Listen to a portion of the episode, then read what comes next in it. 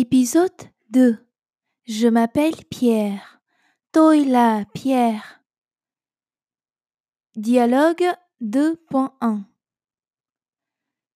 Chào anh, anh tên là gì? Chào chị, tôi tên là Pierre. Còn chị, chị tên là gì? Tôi tên là Hoa. Anh là người nước nào? Tôi là người Pháp.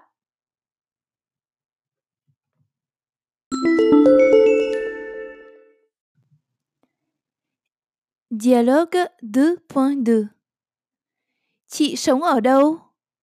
Tôi sống ở quận Thanh Xuân, Hà Nội. Còn anh? Tôi sống ở Paris.